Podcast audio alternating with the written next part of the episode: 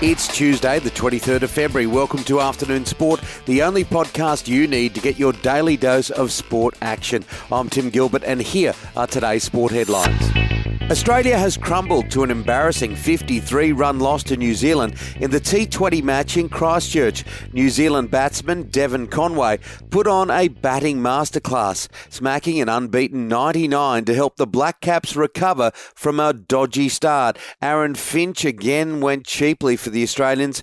Meanwhile, later in the week, Sean Abbott will join us right here on Afternoon Sport.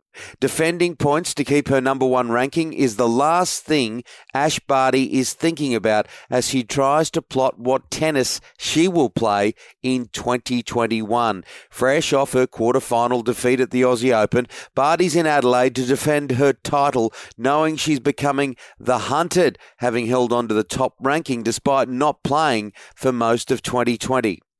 Tennis Australia boss Craig Tiley pulled off a miracle in guiding the Australian Open to the finish line, but it's taken its toll. Tiley says he received significant abuse when he continually spoke to players in lockdown via Zoom meetings. Rugby League, Rabbitohs captain Adam Reynolds is not happy. He says he and the club are a long way from coming to terms on his next contract, with both parties on different wavelengths. The club only tabling a year, while 23 year old South Sydney teammate Latrell Mitchell was able to negotiate a rich deal with the club. Reynolds is at the other end of his career at 30 years of age. AFL legend Mark Bomber Thompson has detailed how he hit rock bottom after the infamous Essendon supplement saga in 2013 derailed his life. To the AFLW and Carlton's gun midfielder Madison Prespakis has been handed a one match suspension by the match review officer after being charged with rough conduct for a dangerous tackle on Richmond's Sarah Hosking.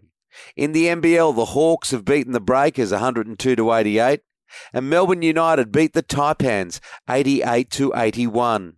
Finally, in motorsport, Supercars great Mark Skaife hopes this year's season opening Bathurst 500 is only a one off, saying the series doesn't need two Christmases at Mount Panorama. After a COVID shortened championship last year, the 2021 Supercars season will roar back to life with the Mount Panorama 500 this weekend, the first time the iconic circuit has held the opening event of a multiple round championship. That's it for the afternoon sport headlines. Make sure to join us for our deep dive show, released at 2 p.m. every Monday to Friday, where I'm joined by my co host and former Australian cricketer, Shane Lee. Today we'll be joined by our editor at large, Rob Gilbert. He'll cover all the things in the world game and the wrap up of the Australian Open, and former AFL champion, two time Premiership player with the Kangaroos, Corey McKernan. Hit subscribe on your podcast app now so you don't miss it.